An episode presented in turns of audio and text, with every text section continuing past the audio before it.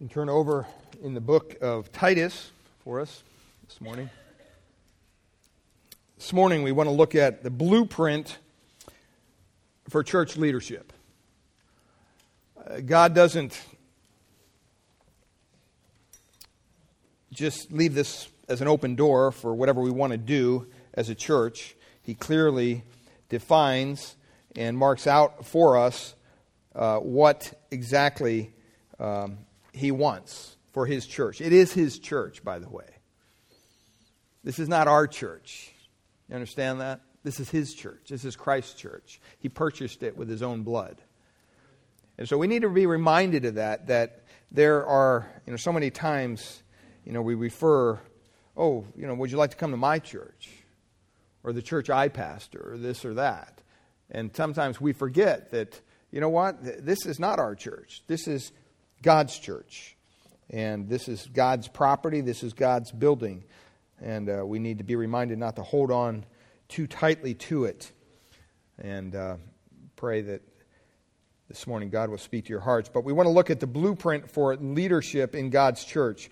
Biblical leadership, God's order for his church. And I just want to read for us um, Titus chapter 1, verses 5 to 8. We're going to cover part of this this morning and part of it next week. Titus chapter 1, verses 5 to 8. Paul is writing here to his young pastor, Titus, who he left in Crete. And so he starts off in verse 5. He says, This is why I left you in Crete, so that you might put what remained into order, and appoint elders in every town as I directed you. If anyone is above reproach, the husband of one wife, and his children are believers and not open to the charge of debauchery or insubordination. For an overseer, as God's steward, must be above reproach. He must not be arrogant or quick tempered or a drunkard or violent or greedy for gain, but hospitable, a lover of good, self control, upright, holy, and disciplined. These are the instructions to Paul from Paul to Timothy. So I want to remind us last week we looked at basically God's living godly living in a pagan society. And we talked briefly just about the idea that to be God's people in a pagan society, first of all, we have to be saved by grace. That's the first step. You're not going to be any good to anybody if you're not saved and understand that you are saved by grace. And we talked about that at length. And then, secondly, we said to be God's people in a pagan society, we who are saved by grace must engage in good deeds. The Bible says that God has prepared beforehand deeds for us to do as Christians. We don't just get saved and then sit down and do absolutely nothing. That's, that's being disobedient. That's being rebellious to the Word of God because God's Word clearly tells us that that's not an option for Christians. If we're saved by God's grace, we have to be engaged in good deeds. Where those good deeds happen, they happen outside the church, they happen within the walls of the church. And then the third thing we looked at is to be God's people in a pagan world, we must submit ourselves to the authority of the local church. We're called to submit ourselves to the authority of the local church.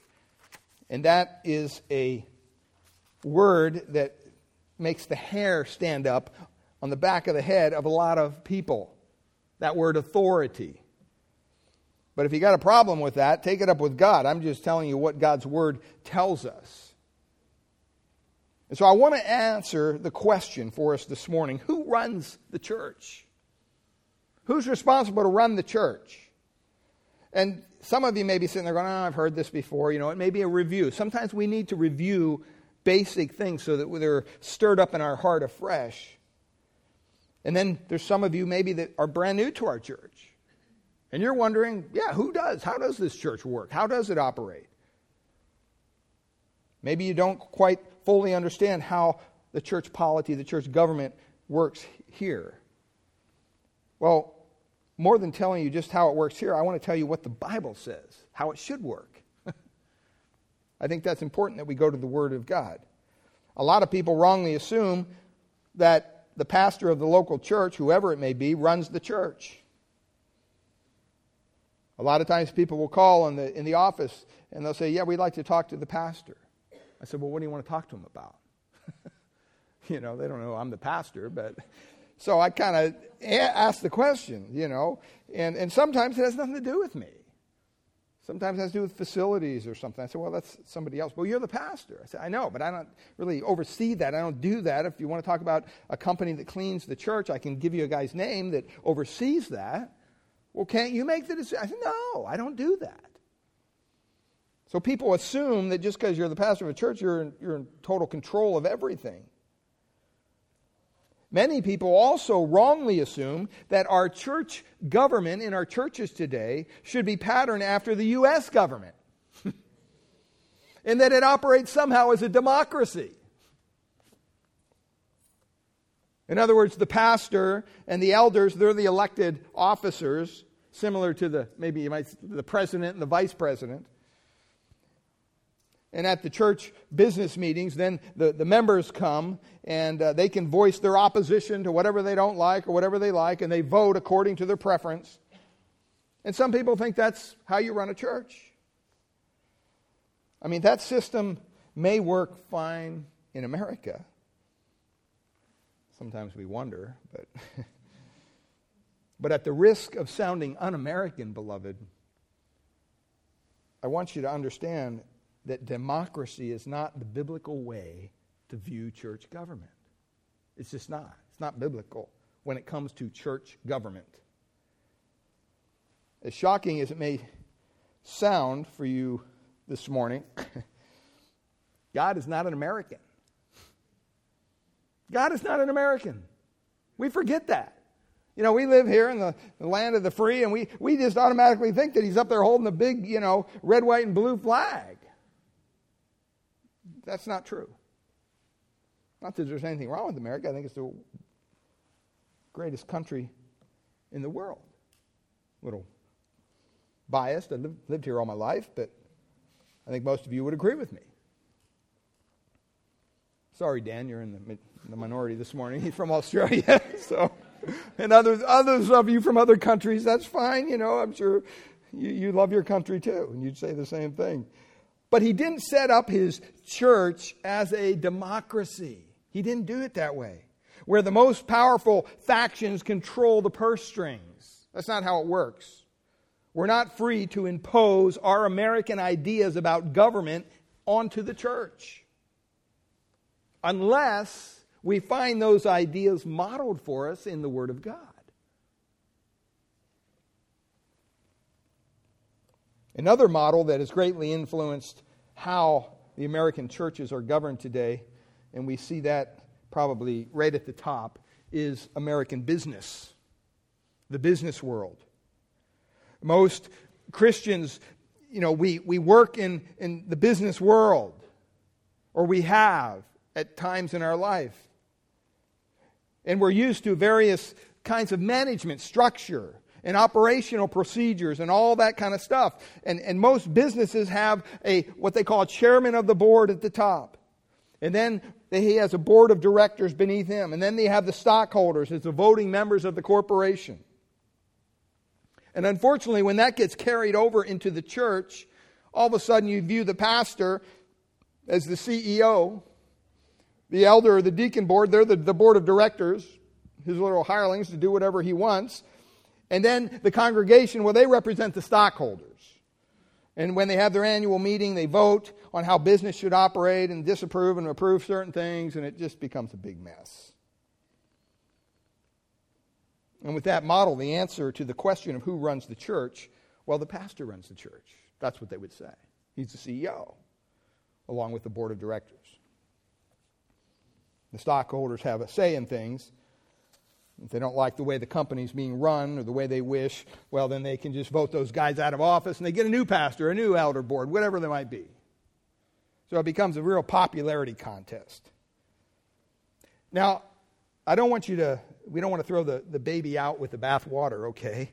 There are some similarities between business and government models and the church. There's some similarities there. But the biblical picture of church government is vastly different across the board. One major difference is that the church is not an organization. It's not an organization. It's an organism. It's a living organism. All living organisms are highly organized. Anybody knows that if you've ever taken biology. So we would be mistaken to throw out some careful organizational structure. But as an organism, the body of Christ is not merely an organization. So strike that from your mind. Webster defines an organization as this an administrative and functional structure. An administrative and functional structure. If you look it up in Webster's dictionary and you look under organization, that's what you're going to find. And that's fine. That's what it is. But that's not what the church is. He defines organism as this look at this an individual constituted to carry on the activities of life by means of organs separate in function but mutually dependent.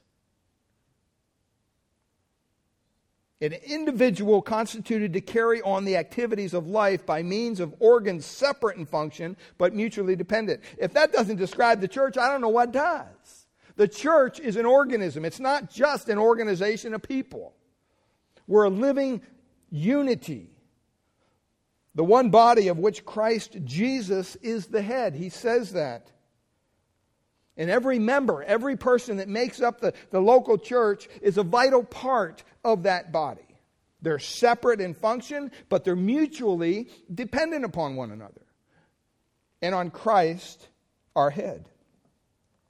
And so, the main idea of, of biblical church government, beloved, is to allow Jesus Christ to truly function as the living head of his body, because it is his body, it is his church.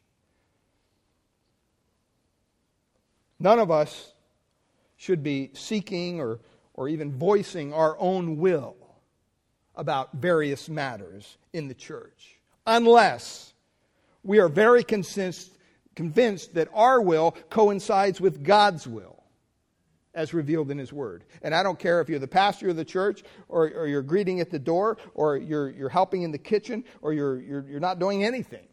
If you're part of the local church, it's not your place to seek your own will.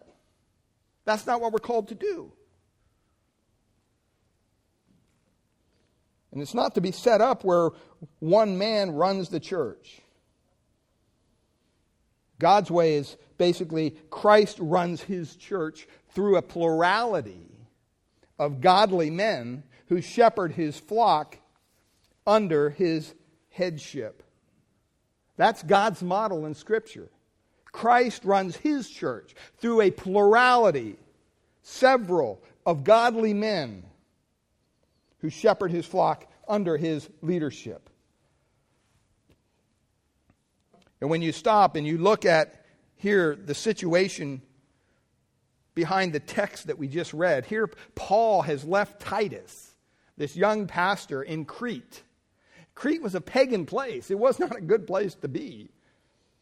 And he tells them right there, he said, You know what? You got your work cut out for you. You have to set in order what remains and appoint elders in every city. That's what Paul indicated was of utmost importance for Titus to do at this point in the ministry there at Crete. And Paul was going to help him, he was going to direct him.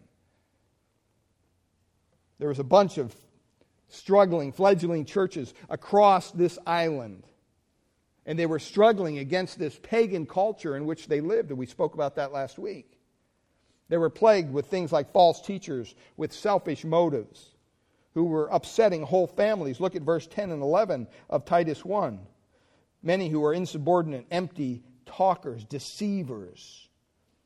They must be silenced. They're upsetting whole families, Paul writes to Titus.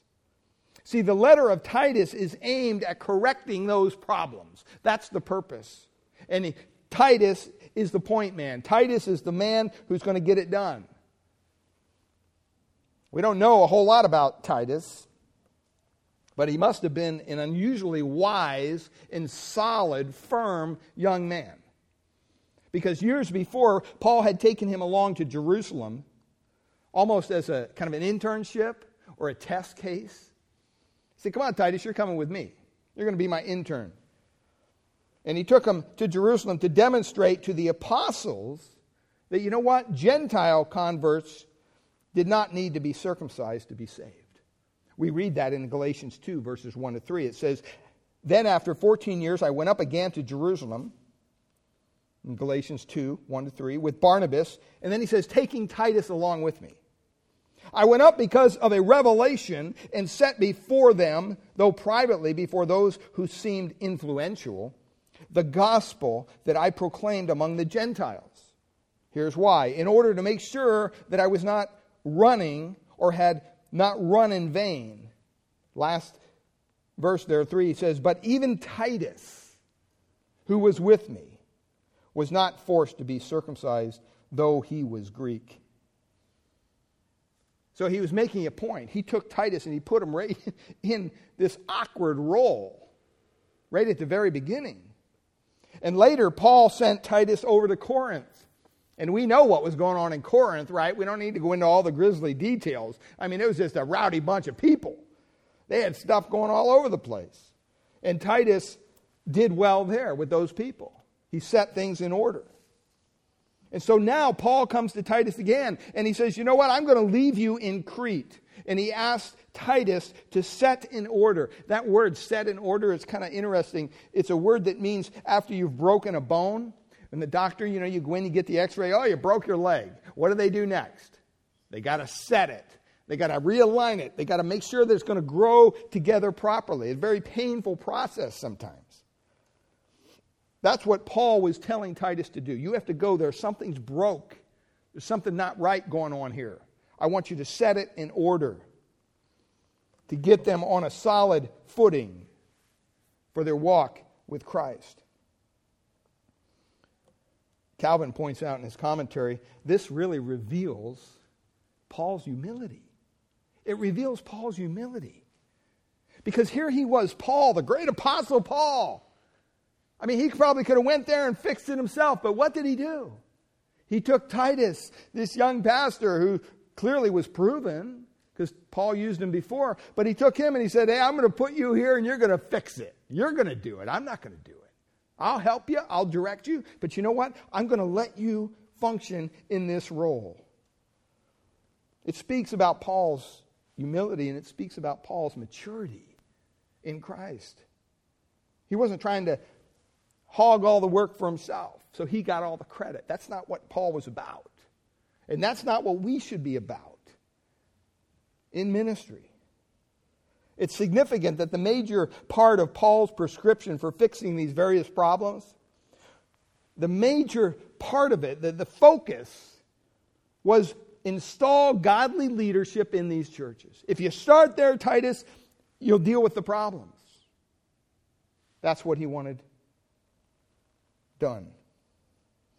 Next week, we're going to look at the qualifications of these elders of this godly leadership. But right now, I just want to point out that the church needs godly, mature leaders who can stand for truth and refute error. That's what he says in verse 9.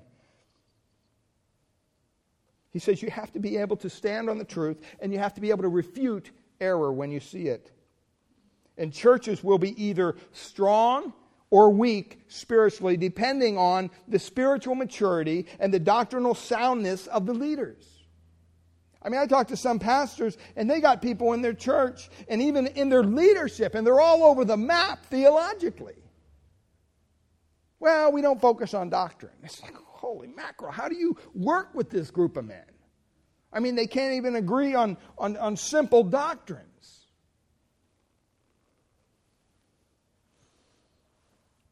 That proves to be make a, a weak spiritual church. It's all hinged on the leadership. And so today I want to ask us three questions. First of all, what is an elder? What is it? What should elders do? Number two. And number three, how are elders chosen? Very practical questions.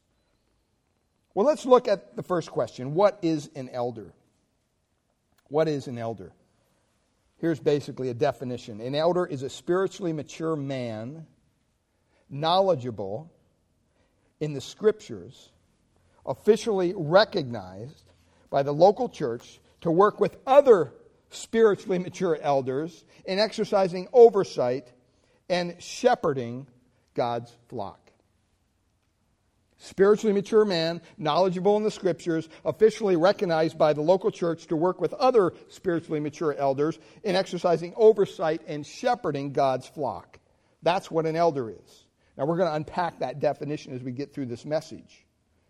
But there's a lot of different terms used in the New Testament when it comes to the office of elder. The first one is simply that elder. This is the word in our text, it's used in many texts. Obviously, they were a clearly defined, officially recognized group of men. Yes, I said men. There's a clear teaching throughout the New Testament, and, and, and that is simply this this office of elder is restricted to men. I didn't write it, God did. But that's, that's what he wrote. I mean, since elders are to teach and to exercise authority over the local church, that's their role, to have women elders would violate Paul's clear directive that women are not to teach or exercise authority over men. Turn to 1 Timothy chapter 2. 1 Timothy chapter 2, it's right there in black and white. You can't get around this. Some people say, well, you're nitpicking. No, I'm not. If you don't get this right, everything else is wrong. I'm sorry. 1 Timothy chapter 2, look at what it says in verse 11 to 15. Let a woman, let a woman learn quietly with all submissiveness. I do not permit, this is Paul, I do not permit a woman, woman to teach or to exercise authority over a man. Rather, she is to remain quiet. For Adam was formed first, then Eve. And Adam was not deceived, but the woman was deceived and became a transgressor. Yet she will be saved through childbearing if they continue in faith and love and holiness with self control. This is not a male chauvinist attitude. This is just basic biblical doctrine and church polity. Does God use women in ministry? Definitely. Several of our women here at Grace Bible Church are in some kind of ministry. Probably more of the women are involved in ministry than some of the men. Because that's just the way it usually is. They're willing to be used. And so it's very clear throughout Scripture there's no room, absolutely no room for women elders or women pastors if we want to be biblical about it. I mean, trust me, I've listened to some women teach the word. Blew my mind. Some of them are incredible teachers. Incredible teachers. If they get together and they teach a bunch of women, I don't have a problem with that. Even if they, if, at a conference, okay, and you got a mixed thing there and a woman gets up and, and teaches, I don't even have a problem with that to be honest with you, because it's not within the church. It's very specific here. It's under the leadership of the church. That's what we're talking about. See, the problem is some Christian men take this, you know, everywhere else. Well, you know, you can't talk, you know, woman, you'd be silent, you know, in my house, you know. That's ridiculous. We don't treat our women that way. We don't treat our wives that way. Here we're talking about leadership. By the way, in the New Testament, the churches are always described by the city in which they operate the church at Ephesus, the church at Corinth, the church at Rome. And there's always multiple elders in those cities. And sometimes, due to the size back then, they didn't have a hall they would meet in. Okay, so due to the size of the people that came out, a lot of times they would meet in several locations. And the reason they would meet in several locations because back then they met in houses. They would meet across the city in different houses on the Lord's Day. And so they would have one or more elders in charge of each location. But the church in the city was viewed as a unit. It was the church at Ephesus. It wasn't First Baptist Church, Second Baptist Church, Third Baptist Church, Grace Bible Church, River City, Grace Bible Church, this, Grace Bible. It wasn't that. That's what we have today, unfortunately. I don't know how to correct that, but that's what we have. The more liberal people would say, well, if you would just lay off your doctrine and just come together with everybody, whether they're liberal or uh, conservative, and hold hands and sing kumbaya, that would solve the problem. No, it wouldn't. We're called to protect the church. And that includes from erroneous doctrine. And so they would meet in homes, but the church in each city was viewed as a unit. There weren't all the divisions we have today. Well, let's look at this word elder because it was adapted from the commonly used Jewish term for leadership. That's really what it meant. It referred to mature men who, by the virtue of their wisdom and their experience, provided leadership in the various different communities there in Israel. And it's applied to church leaders. Elder emphasizes the character of the man. You have to understand that. It emphasizes the character of the man. He must be spiritually mature, as reflected in consistent godly character. And we're going to go over some of those traits next week. He's not perfect, nobody's perfect. But the Bible clearly speaks of the character when it uses the word elder. It's not talking about age.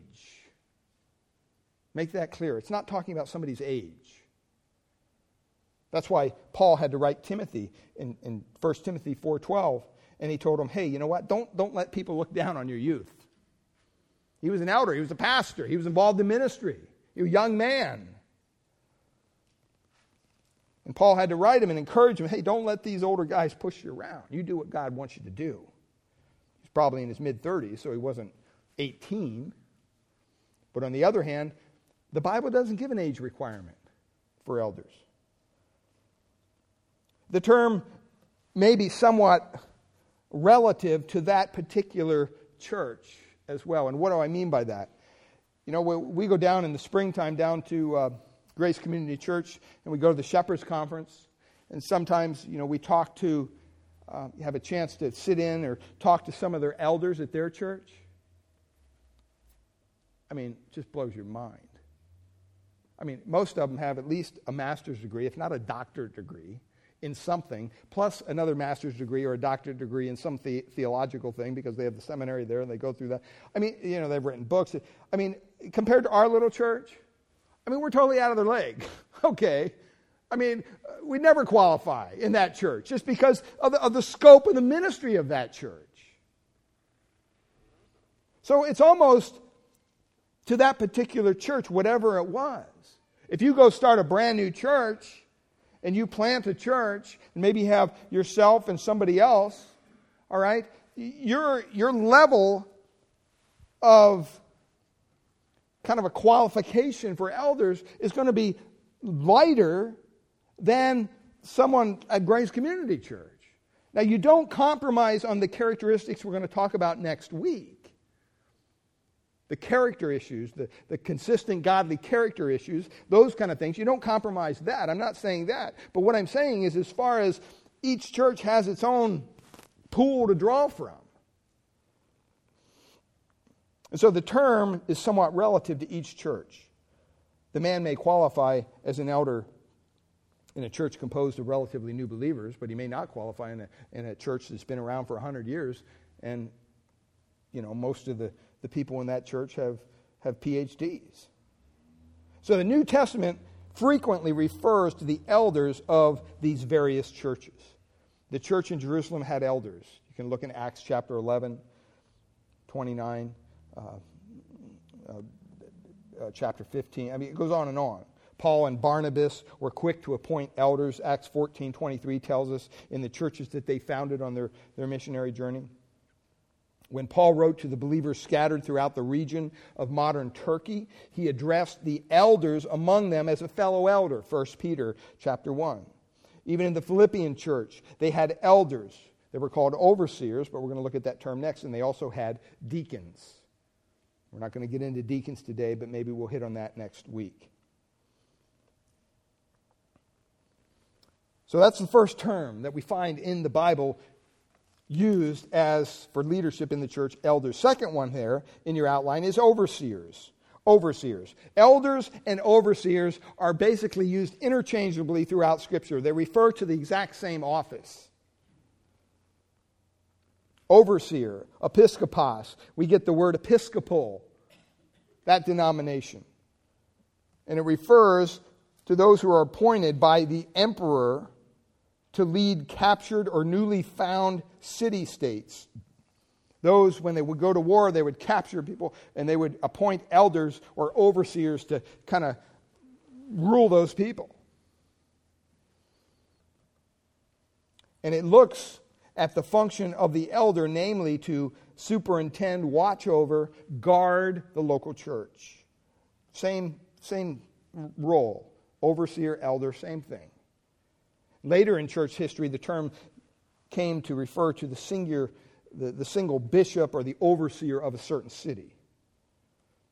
And he was over all the other pastors. They all of a sudden they set up kind of a hierarchy.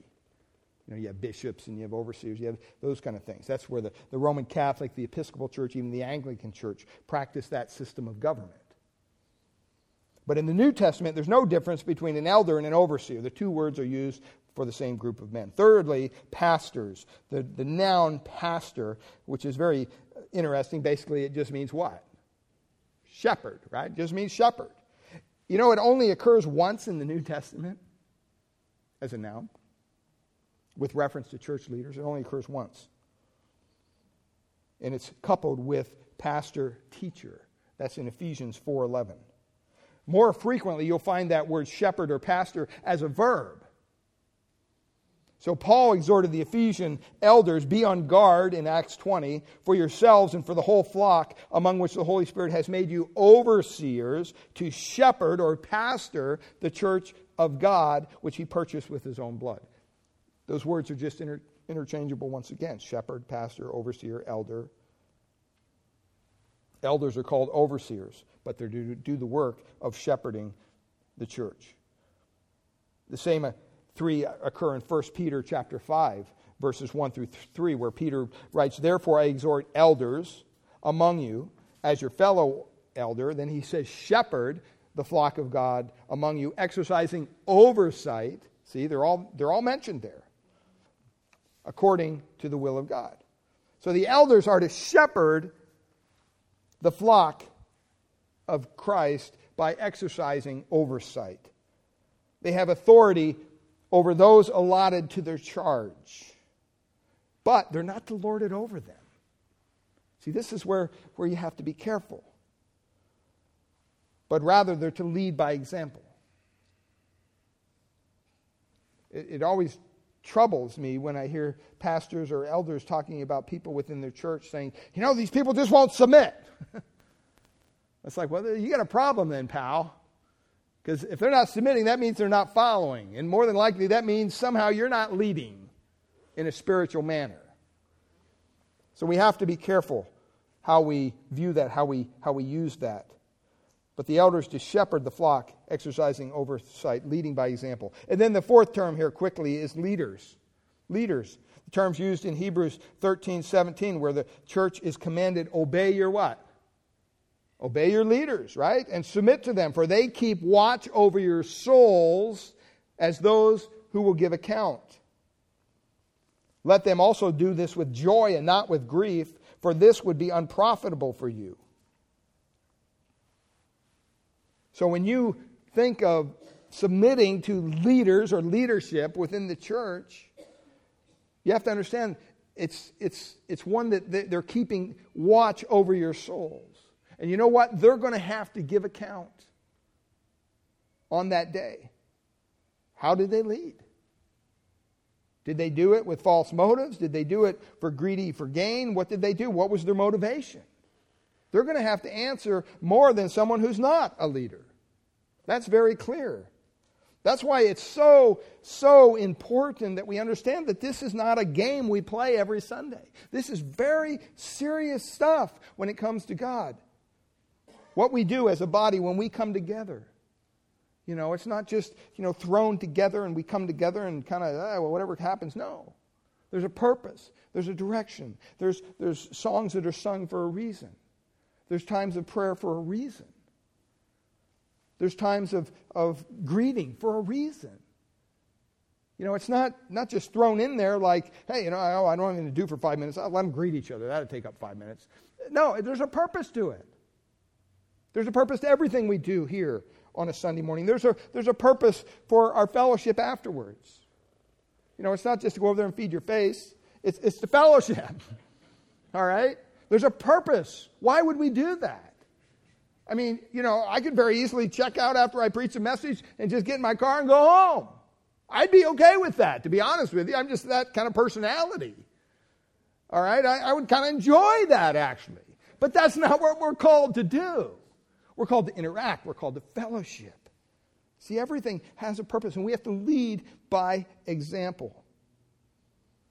And when we don't, we're going to give account for it one day. Well, second question what should elders do? Or what do elders do? In one sentence, elders should work together to exercise oversight and shepherd God's flock in a given local church. They should work together to exercise oversight and shepherd God's flock in a given local church. Let's look at that first point. Elders should shepherd God's flock. Elders should shepherd God's flock. When you think of a picture of a shepherd and his flock, that basically gives you the picture of the different functions of church leaders.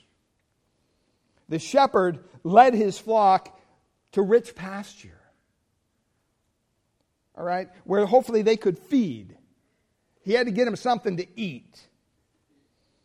The elder's role, one of their primary roles, is to feed the Word of God to God's people. That's what it is. Now, while all elders must know the Scriptures well enough to be able to teach, 1 Timothy 3 2 says that. Okay, that's very clear so that they can exhort and sound doctrine and refute anybody that contradicts. Titus 1 9. It doesn't mean this. It doesn't mean that all elders have some supernatural gift or some gift to teach in a public arena. All elders don't have to get up here behind a pulpit and teach. That's not necessarily one of the requirements. They have to be able to teach, they have to know Scripture, but it doesn't mean they have to be a teacher or a preacher. Okay? Maybe they're better in groups. Maybe they're better one on one. They can teach one on one. That's fine. Because we're all gifted in different ways. Over in 1 Timothy, turn over there, 1 Timothy chapter 5. Paul indicates here that some elders, 1 Timothy chapter 5 verse 17 and 18, look at what it says. It says, Let the elders who rule well be considered worthy of double honor, especially those who labor in preaching and teaching. For the scripture says, You shall not muzzle an ox when it treads out the grain, and the laborer deserves his wages. What is Paul saying here? Paul is indicating that some elders devote themselves to a life of work in preaching and teaching. They walk away from everything else and they say, you know what, I'm going to, I, I sense God's calling me to this. We call it full time ministry. I don't like that term because we're all supposed to be ministering full time, right? The only difference is someone who walks away from their secular job or their way of income to commit to the church and trust the church to provide for their needs. All right? It's a matter of, of just feeling God leading you down that road. It says that they should be compensated financially so that they can carry out that work. You say, well, couldn't you just work a full time job and do the same thing? You know what? Yeah, I probably could. I probably could. I've done it before. That's not the issue. The issue is this Could I do it as effectively?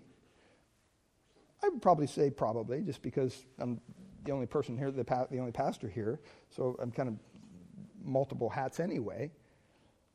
But I guess my point is, is simply this, is that the reason that, that God has allowed this, I don't view this as a right.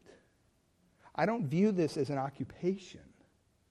I don't view what I do, and I don't do what I do here at this church for a check. Very clear you understand that. What's the motivation? That's, that's a bonus.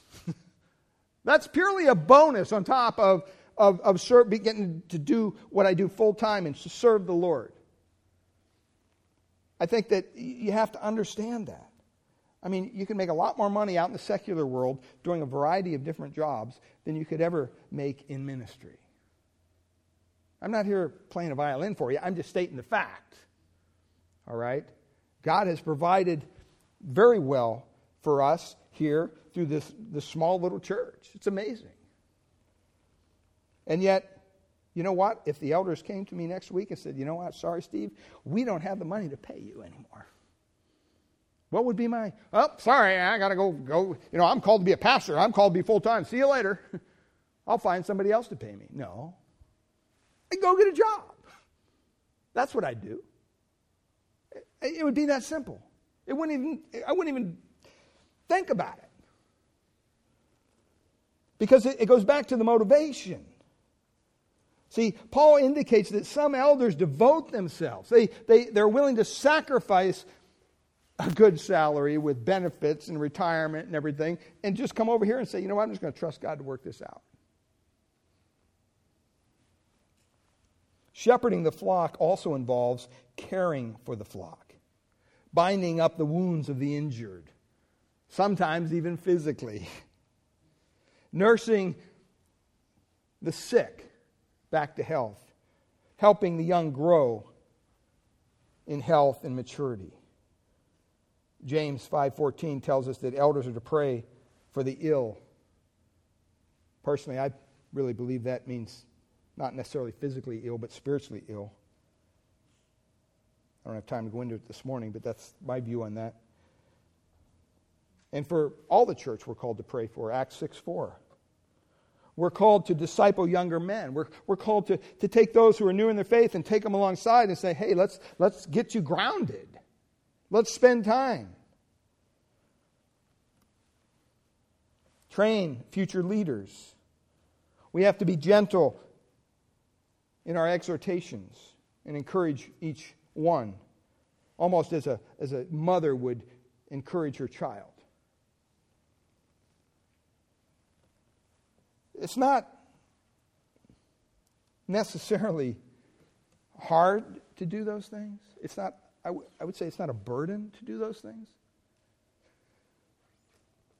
But what troubles you is when you don't do all those things perfectly.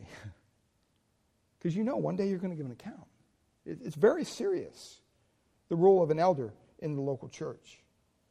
He needs to shepherd God's flock. And there's things that go on in churches. You know, you, you see the, the, the, you know, the, the, the top layer. you know, there's things that go on behind the scenes that as elders we have to deal with sometimes on a weekly, sometimes a monthly basis. They're just heart wrenching issues. But that's what we're called to do. Don't always enjoy it, but that's what God calls us to do. Secondly, elders should give oversight to the flock. And this refers to the general superintendence of the life of the church. General superintendence of the life of the church. The elders must keep their finger on the pulse of the church. What's going on? Making sure that, okay, we're growing spiritually, not just numerically. See, that may involve guarding the flock from error. Okay, that may involve hearing somebody talking about a certain book, and you know that book's not a good book. Or somebody that wants to get aligned with some other ministry, and we, we know that, wow, that's not a good ministry. It's, it's our role to come alongside and say, hey, here's why we, we don't think that's a good choice. That's part of our role, giving oversight to the flock guarding the flock from error, determining church policies, making decisions about the needs and direction of the church, overseeing church finances, coming alongside ministry leaders and giving them guidance and help, working to resolve conflicts between members, and there's a lot of other things that elders do. But it's general oversight. And then, thirdly, elders should work together to exercise oversight and shepherd God's flock. Why did you make a point of this? Simply this leadership of any local church should be plural. It's not one man in charge of anything, it's plurality of leadership. Plurality. Every time the term elder is used in the New Testament with regard to a single local church, it is plural. You can do the word study your own. We don't have time to go into it, but it's there. And so it's, it's very important that we understand that it's, it's, it's, it's, the model is a plurality of biblical, spiritually mature men who lead the local church and serve as elders. Watchman Nee wrote this. He said, To place the responsibility in the hands of several brethren rather than in the hands of one individual is God's way of safeguarding his church against the evils that result from the domination of a strong personality. God has purposed that several brothers should unitedly bear responsibility in the church so that even in controlling its affairs, they have to depend upon one another and submit to one another. So it, it's very important that we, we understand that. We're called to honor one another as elders, we're called to trust one another, we're called to yield to the leading, leading of the Holy Spirit. And so we have that plurality of elders. Now, that does not mean that when you have a group of men together, that one man will, will lead, kind of emerge as the leader. That's the way it was in the apostles, right? I mean, you had 12 men. Well, who was, who kind of came up, came above the, the, the surface there as the leader? Peter clearly is described as the leader and the most frequent spokesman. In the early church in Jerusalem, James, the half brother of our Lord, was clearly the leader. When you had Paul and Barnabas working together, Paul usually took the lead. Um, and yet, all those men came together around the Council of Jerusalem, and the leaders worked together and they arrived at a unified decision about the important matters at hand. And when you talk about making decisions at that level in the local church, the elders decision making process is unanimous. Okay, we don't have a group of six men who come together and say, What do you think? Okay, well, let's vote. Okay, four to two. Ah, we got it. No. It's got to be unanimous. You mean everybody's got to agree? That's exactly right. That's how serious decision making in the local church should be taken. It's not a popularity contest. Debate goes on. If, if one brother says, You know, I just, I'm not seeing this. I appreciate your input, but I just, in my heart, there's something there that says I, we, we shouldn't do this. I remember back when, when uh, I don't know how long I was here, but we had a, an offer from the cell tower company. We want to put a cell tower on your church. And we'll pay you, I don't know what the, it was between three and five thousand dollars a month. Just a simple tower. Nobody even know it there, just the shape of a cross or something. You know, hey, generate some income for your church. Well, I remember thinking, man, this is great. Look at this free money, you know? Why wouldn't we do this? And we talked about it, and kind of, after we talked about it, kind of, well, is this the way God provides for his church? I mean, is this, is this how God provides? Is this biblical? And so we kind of waited and waited, and eventually we just decided, yeah, we're not going to do this. And it kind of always, I always wondered, did we make the right decision? I remember a year or so later, the church down here on the corner wasn't a Baptist church, it was a congregational church at the time. They said, hey, we need the money. We only got 10 people in our church, and we got this big facility, so we, we need all the money we can get. So, hey, bring it on. So they started putting towers in there. Wouldn't you know it? The whole neighborhood. I mean, they had billboards in their front, you know, stop the cell towers, you know, they're thinking it causes cancer and all. Just bad PR all the way around. And I remember thinking, thank God that we were surrounded, I was surrounded by some men who had a little more insight than I did. See, God uses the, the multiple leaders as they come together. And it's so important that we, we get that right. And the, the decision making process is one through unanimous consent after prayer and seeking the Lord's wisdom and applying biblical principles. Um, that's why, you know, in Titus we're going to look at this next week. Elders shouldn't be self willed, they're quick tempered. Now, none of us are perfect in that way. I've been quick tempered at times, I'll admit that. I've even been self willed for sure. So, you know, but when it comes to making decisions in the local church, if you got an elder on your, your board that says, you know what, it's my way or the highway, that's not going to fly. This is not going to work. We're not called to be that way. We need to work together in humility and mutual respect. Doesn't mean we don't have some heated discussions at times. We do. I mean, think about it. Anybody that's going to take on a task to be an elder, more than likely they're probably a type A personality anyway. Okay, they're kind of driven. So they get together with other type A personalities. What happens? Well, you know, you start talking. Things start start happening. It can heat it up real quick unless you're under the, the, the, the care and the, the uh, control of the Holy Spirit. Well, third thing here quickly how are elders chosen? I trust that by this point you're catching on. There's a little bit of difference between the, the world's way of government and the, the church's way of government. But just in closing the idea of the church voting a man into leadership because he's popular or because he's a likable guy or because he's a successful businessman or, or willing to serve his term on the board or whatever it might be that's not god's way. It's just not.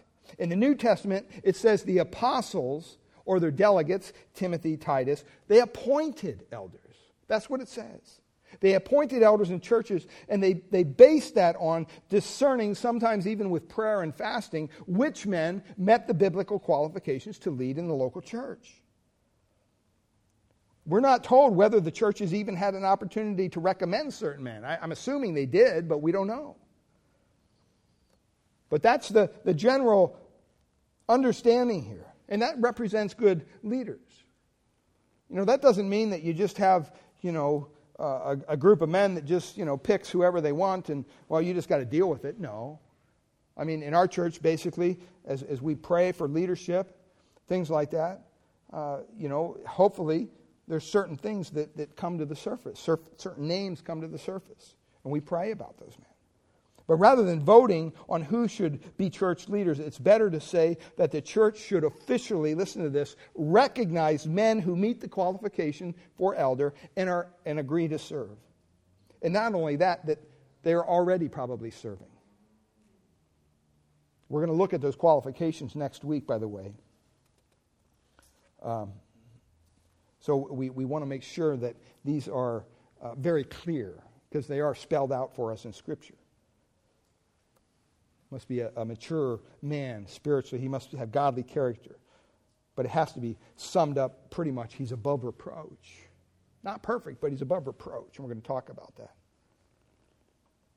So it's, it's very obvious that, that such mature, godly men are not just going to be sitting around with doing nothing in the church. They're going to be asked to be elders or put appointed as elders because they're already serving in the local church. They're already functioning as shepherds because that's who they are. See, this isn't a term that you sign up for and if you got the popular vote, you win. No, it's a calling. It's something God puts on your heart, and you can't do anything else and you can't rest until you do what God has called you to do. It's a calling from the Lord, it's not just a task. So, our process here, as we look for elders, for men, we look are they already doing the work of the ministry? Are they already shepherding and giving oversight to the flock? Anyone in the church is welcome to recommend a candidate to us. We'll, we'll accept that. But we examine those candidates in light of their biblical qualifications. And I think the first qualification, just in closing, is that he has to desire the office. See, it's not up to the elders to kind of sit around and get a bunch of names and write them on a, a page and throw lots and figure out who, who we're going to ask to be the elder. No. The Bible says, He who desires the office of an elder. So we're, we're not in the job of convincing people to be elders because we need more elders. That's not what we do. If God wants you to be an elder, you're a man in our church, and, and He's going to put it on your heart, you're going to desire it like you desire nothing else. And He'll open the door for that to happen. But we shouldn't have to push men into it. That's mistake number one. And so we have to try to have any prospective elders, you know, when people are interested in this, what we do is, hey, you know what, come to some of the meetings, see what goes on. at our elders' meetings. Anybody can come to the elders' meetings, but if you're interested in being an elder, maybe you should see how the dynamics work. I mean, we're not a big church, so we don't have a big board, but you know what? It's, it's interesting sometimes how it works. And so then, you know, you fill out a questionnaire and go through some interview process, things like that. And then basically, if the elders feel, hey, this is something of, of, of the Lord, then we bring your name before the body, have a period of time where we wait, make sure that nobody else sees something that we haven't, that we missed. And then basically, you're, you're appointed as an elder with the approval of the congregation. In other words, they're not voting on you, they're affirming the decision that the elders made to appoint so and so to be an elder. And we come to the body and we say, hey, we really feel we prayed about this as elders. We feel that this individual meets the qualifications. He'd be a great asset to us. We want him to be part of our elder board. And that's, that's how the process works. Next week, we'll look at the qualifications. All right? Okay? All right, let's close a word of prayer, and then we'll uh, close out with a hymn. Father, we thank you for your word this morning. Lord, we thank you that government within a local church um, isn't to be modeled after the world or after our own government, even. It's, it's to be modeled after what you have clearly stated in your word. And so, Lord, help us to be a church that doesn't compromise in these areas. Help us to uh, acknowledge the men who are willing to serve in these areas and, and to really, uh, more than anything, Lord, lift them up in prayer. And uh, Father, we pray that you would continue to raise up godly men in our, in our uh, situation here at Grace Bible Church, men who are called to serve you uh, in the office of elder and to serve and oversee the body. And, and Lord, we know it's a high calling. It's, it's something that it's not easy to do, but, but Lord, if you put that on their hearts, Father, they, they won't rest until they, they uh, do what you want them to do. And so, Lord, we, we pray for all of us here as members and attenders of Grace Bible Church that we'd be appreciative for to you, God, for the, the not only the facilities that you provided for us, but uh, just the history of this church. And uh, Lord, all that all the men and leaders in this church who have gone before us, and Father, set the foundation for us to uh, meet each week and to teach from your word. Lord, we don't take that lightly, that, that people um, at some stage in the past, God, you put it in their hearts to start a new church called Grace Bible Church right here in Redwood City. And Father, that it was, it was definitely a work that you have ordained over these many years. And so, Lord, we pray that we would continue to submit to you and your Son, the leader of this church. We ask, Lord, if there's anyone here who doesn't know you as their personal Lord and Savior, Lord, maybe they think, well, this is kind of weird. I've never heard somebody talk about government in a church. But Lord, it, it really comes down to understanding that we're all under your Lordship. And Father, that our salvation is provided to us uh, by grace through faith in the gift that Jesus gave when he died on the cross. And uh, until you know the Savior, um, nothing that you heard this morning is probably going to make any sense. So maybe you're here this morning and you're, you're still on that journey.